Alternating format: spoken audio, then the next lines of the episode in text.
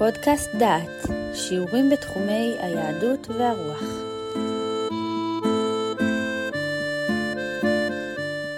ברוכים הבאים לפודקאסט דעת, לקורס חוק, מוסר ומלחמה.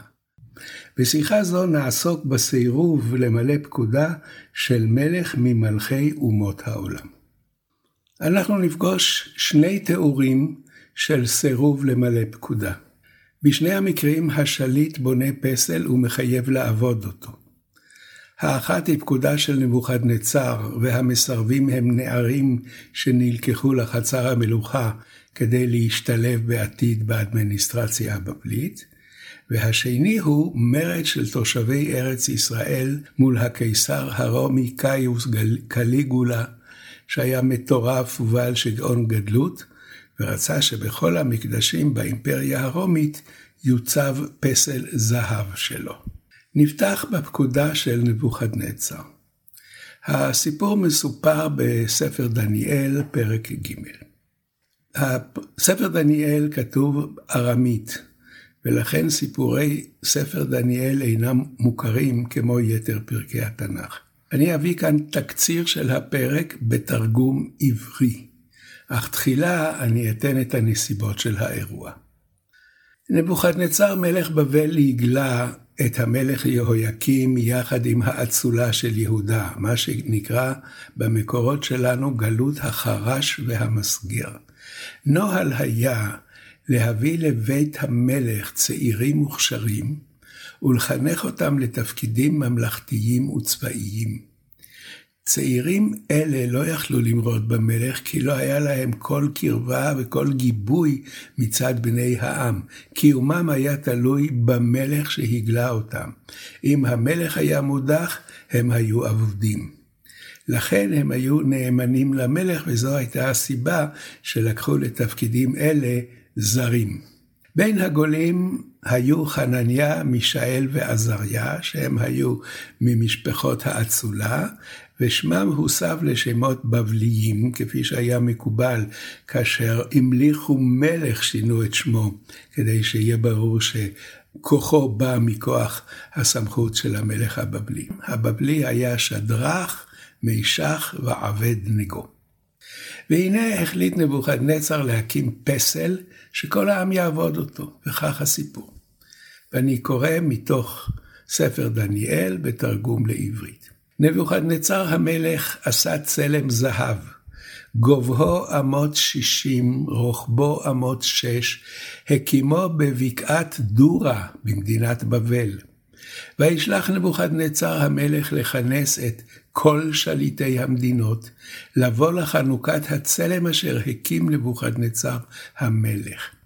והכרוז קורא בכוח, בעת אשר תשמעו את כל הקרן, החליל, תיפלו ותשתחוו לצלם הזהב אשר הכין נבוכדנצר המלך. ומי אשר לא ייפול וישתחווה, בה בשעה יושלך לתוך כבשן האש הבוערת. הקריין קרא, והפקודה נשמעה, ואילו חנניה, מישאל ועזריה לא צייתו, הם אינם משתחווים לצלם.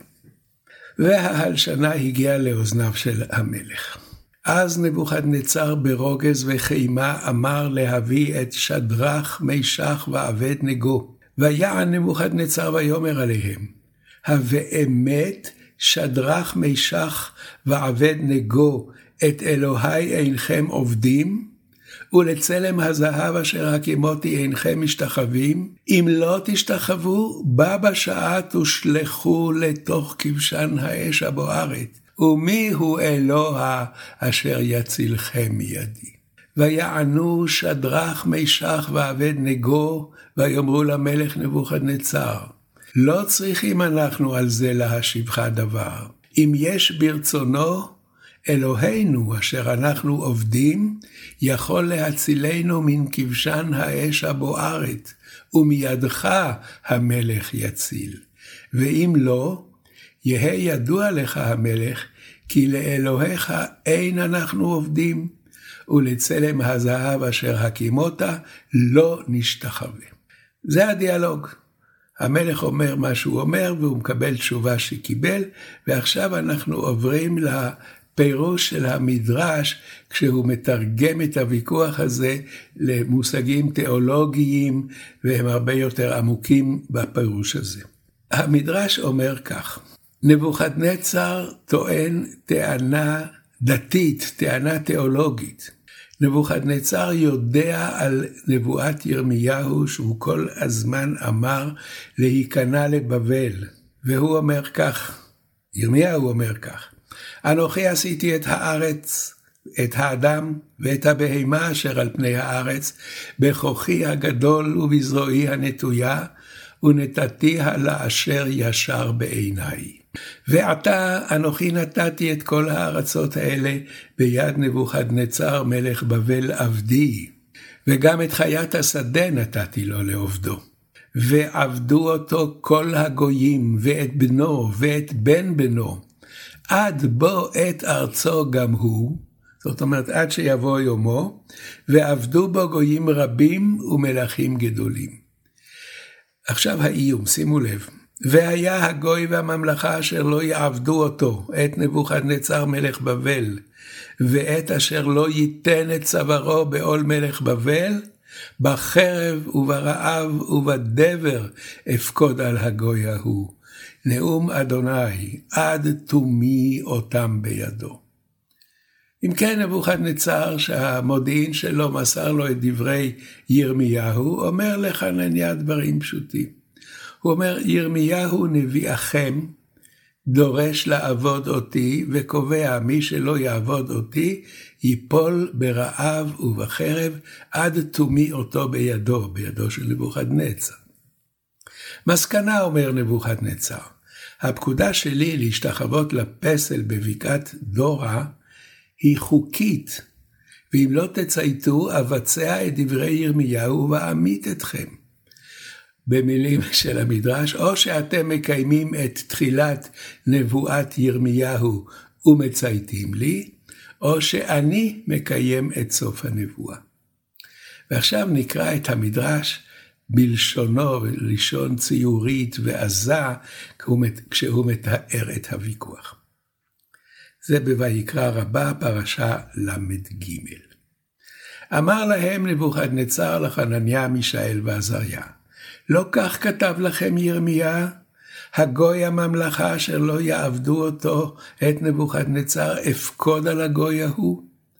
אמר להם נבוכדנצר, או שאתם מקיימים את ראש הפסוק, לעשות את פקודתי, או שאני מקיים את סופו והורג אתכם.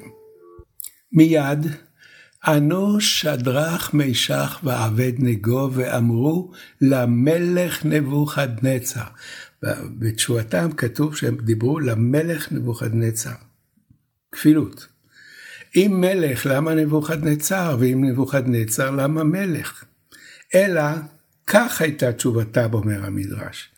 במיסים ובארנוניות אתה מלך עלינו.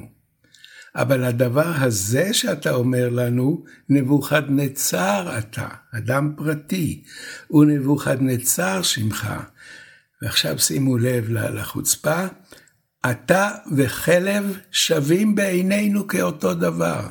כשאתה אומר לנו להשתחוות לפסל, אין שום תוקף לדבריך. נסכם.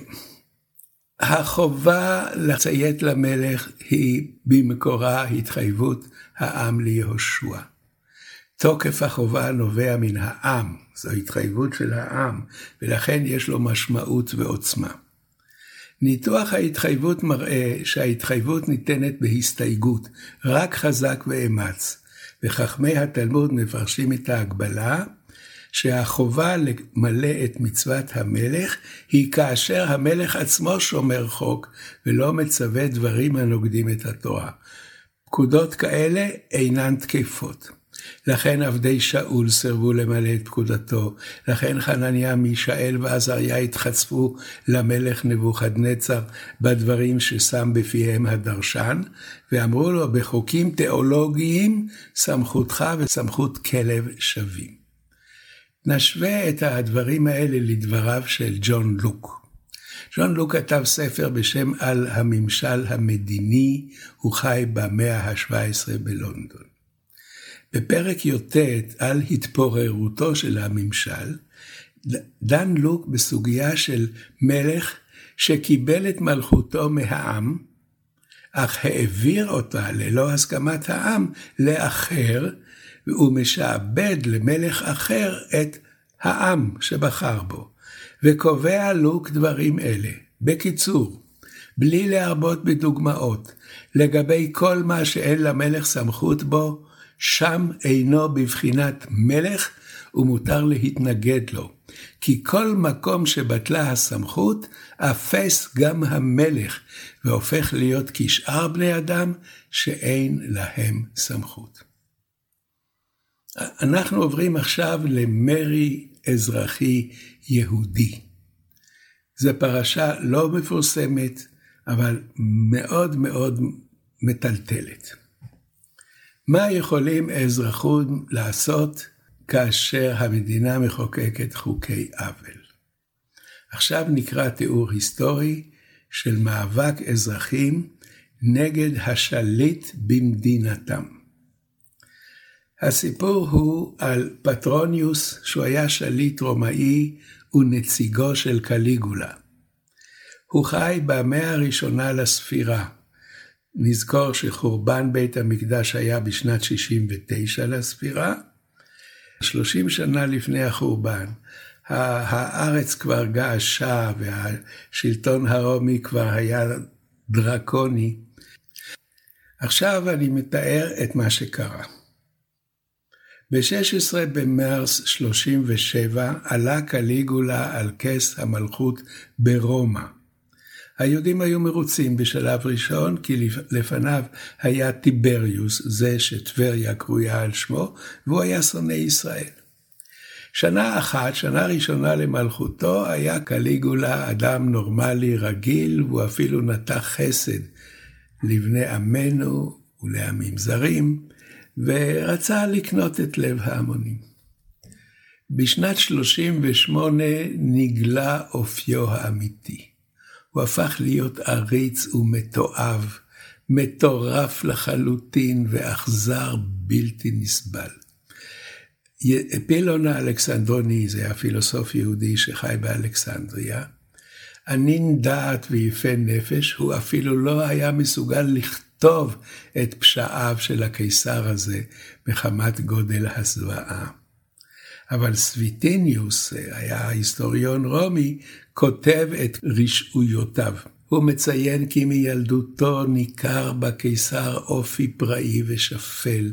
בני משפחתו העידו שהוא פתן לעם הרומי, והתנבאו שאם הוא יישאר בחיים הוא יביא אסון עליו ועל כל בני האדם.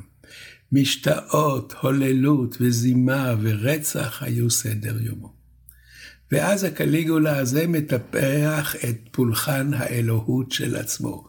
כולם צריכים לסגוד לו. יש מקדש מיוחד ברומא שפסלו, פסל זהב, נמצא שם. ובכל בית, מקדש של העמים המשועבדים לרומא צריך להציב את פסלו.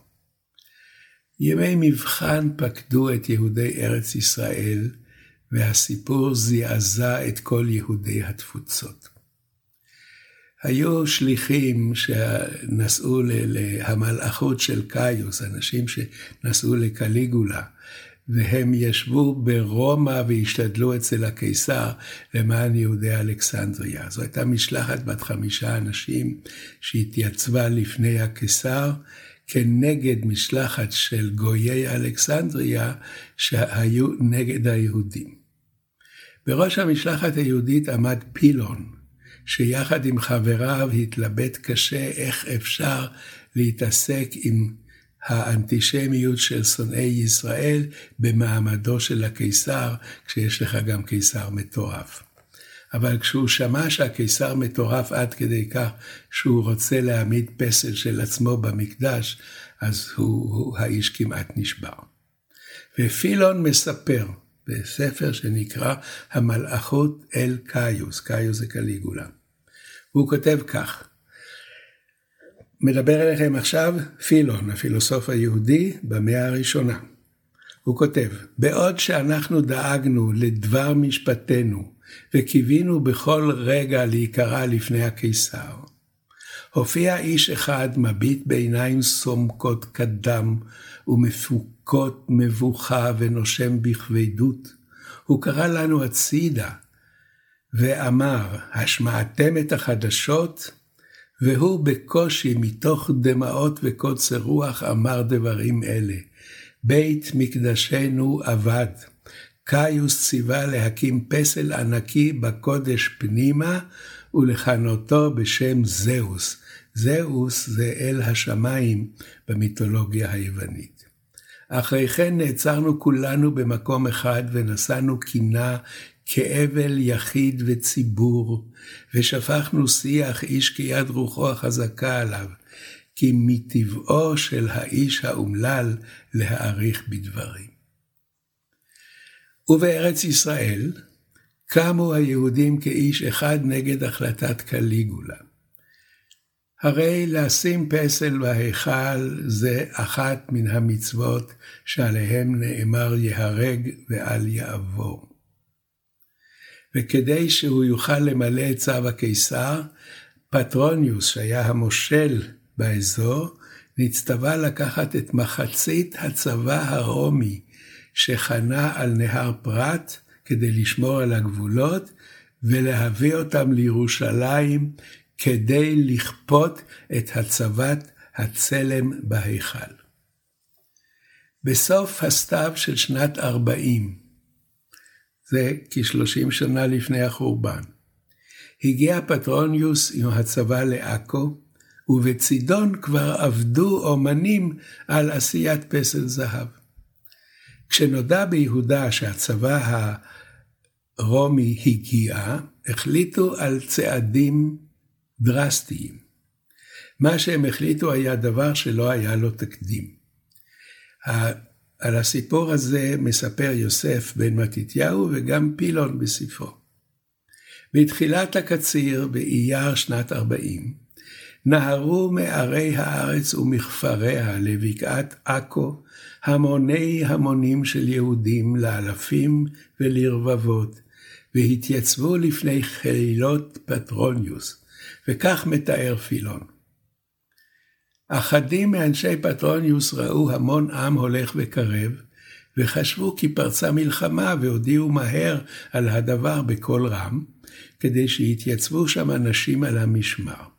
עוד הם מבשרים את הבשורה, והנה המון היהודים בא, חיש קל, כענן וכיסה את עין הארץ, והבהיל את האנשים אשר לא ידעו כמה רבים היהודים.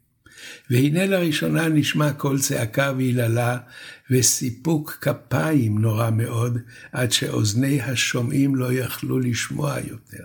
וכאשר הופיע פטרוניוס, נפלו כולם ארצה, כאילו לפי פקודה, והשמיעו קול תחנונים מכל יללה ובכי תמרורים. פטרוניוס נדהם למראה עיניו, הוא לא ראה ולא הבין, והוא ציווה את ההמונים לקום, וביקש מבאי כוחם להגיד מה רצונם. שיגידו דברים שלפי קלוזנר, רק גיבורי הגיבורים, העזים שבאומות, יכולים היו לאומרם. וזה מה שאמרו לו נציגי היהודים. לא להילחם בנו, כי מי יכול לדון אם שתקיף ממנו, עם הקיסר? אבל רק שתי אפשרויות יש, או לא להעמיד את הצלם, או להשמיד את כל עם יהודה עד אחד. אם החלטת להעמיד צלם בהיכל, השמיד קודם לכן אותנו כולנו, ואחר כך תעשה מה שלבך חפץ. כי כל עוד אנחנו יכולים לנשום אפילו נשימה אחת, אנחנו לא יכולים להרשות שיעשה דבר נגד תורתנו. לא חסרי דעת אנחנו להרים יד באדוננו התקיף. הנה צווארינו פשוטים לטבח ונפשנו להורגים. אבל מה לך ולחיילים? אנחנו, אנחנו, הכהנים, שמילאו את ידיהם לזבוח את זבחי הצדק האלה, את נשינו נזבח תחילה על מזבח קודשנו ונהיה רוצחי נשים, ואחריהם את אחינו ואחיותינו ונהיה רוצחי אחים, ואחריהם את בנינו ובנותינו ונהיה רוצחי בנים, ואחר כך נערב דמנו בדמי קרובינו ששפכנו, ואז, כשלא יישאר מאיתנו אף אחד, תקיים את פקודתו של קאיוס. יוסף בן מתתיהו מספר שפטרוניוס קרא את טובי היהודים להתייעץ איתם, והוא הקהיל את העם לאספה, והפציר בהם, ודיבר על ליבם, ועוד הטיל אימה עליהם. והסביר להם מה חוזקם ומה עריצותם של הרומאים, וכמה אכזר הוא הקיסר, וגם את העובדה שהוא עצמו קיבל פקודה והוא לא יכול להפר אותה. אבל העם לא שמע. ההתקהלות בטבריה הפכה שוב להפגנת המונים. רבבות יהודים עזבו את השדות בימי הזריעה, וארבעים יום שכבו על הקרקע בגשם ובטל, ביום ובלילה, ולא זזו עד שיעביר הנציב הרומי את רוע הגזירה. פטרוניוס שאל אותם, האומנם רוצים אתם להילחם בקיסר? והם השיבו, חלילה, אבל טוב לנו למות מלעבור על תורתנו. ומיד נפלו רבבות היהודים על פניהם, פשטו את עורפם והודיעו כי נכונים הם למות בו ברגע. יוסף בן מתתיהו מסיים את הסיפור שלו וכותב כך: כאשר ראה שהעם אינו מטה אוזן לדבריו, אסף פטרוניוס את העם בפעם האחרונה ואמר, אני מקבל עליי לסכן את נפשי, אולי יעזור לי אלוהים להשיב את מחשבת הקיסר, כדי שנשמח כולנו יחד בישועתנו. ואם יפקוד עלי הקיסר את חמתו, אני מוכן להקריב את נפשי כופר כל העם הרב הזה. ופטרוניוס כתב מכתב לקיסר, והוא מבקש לדחות את הקמת הפסל משתי סיבות. אחת, כי היהודים במחאה לא יאבדו את שדותיהם, והדבר יפגע בתוכנית של קליגולה לבקר בארצות המזרח.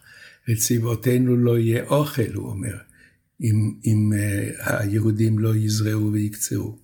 ושנית, כיוון שהקיסר לא שלח את הפסל מרומי, צריך לעשות אותו בצידון, והעבודה מתעכבת.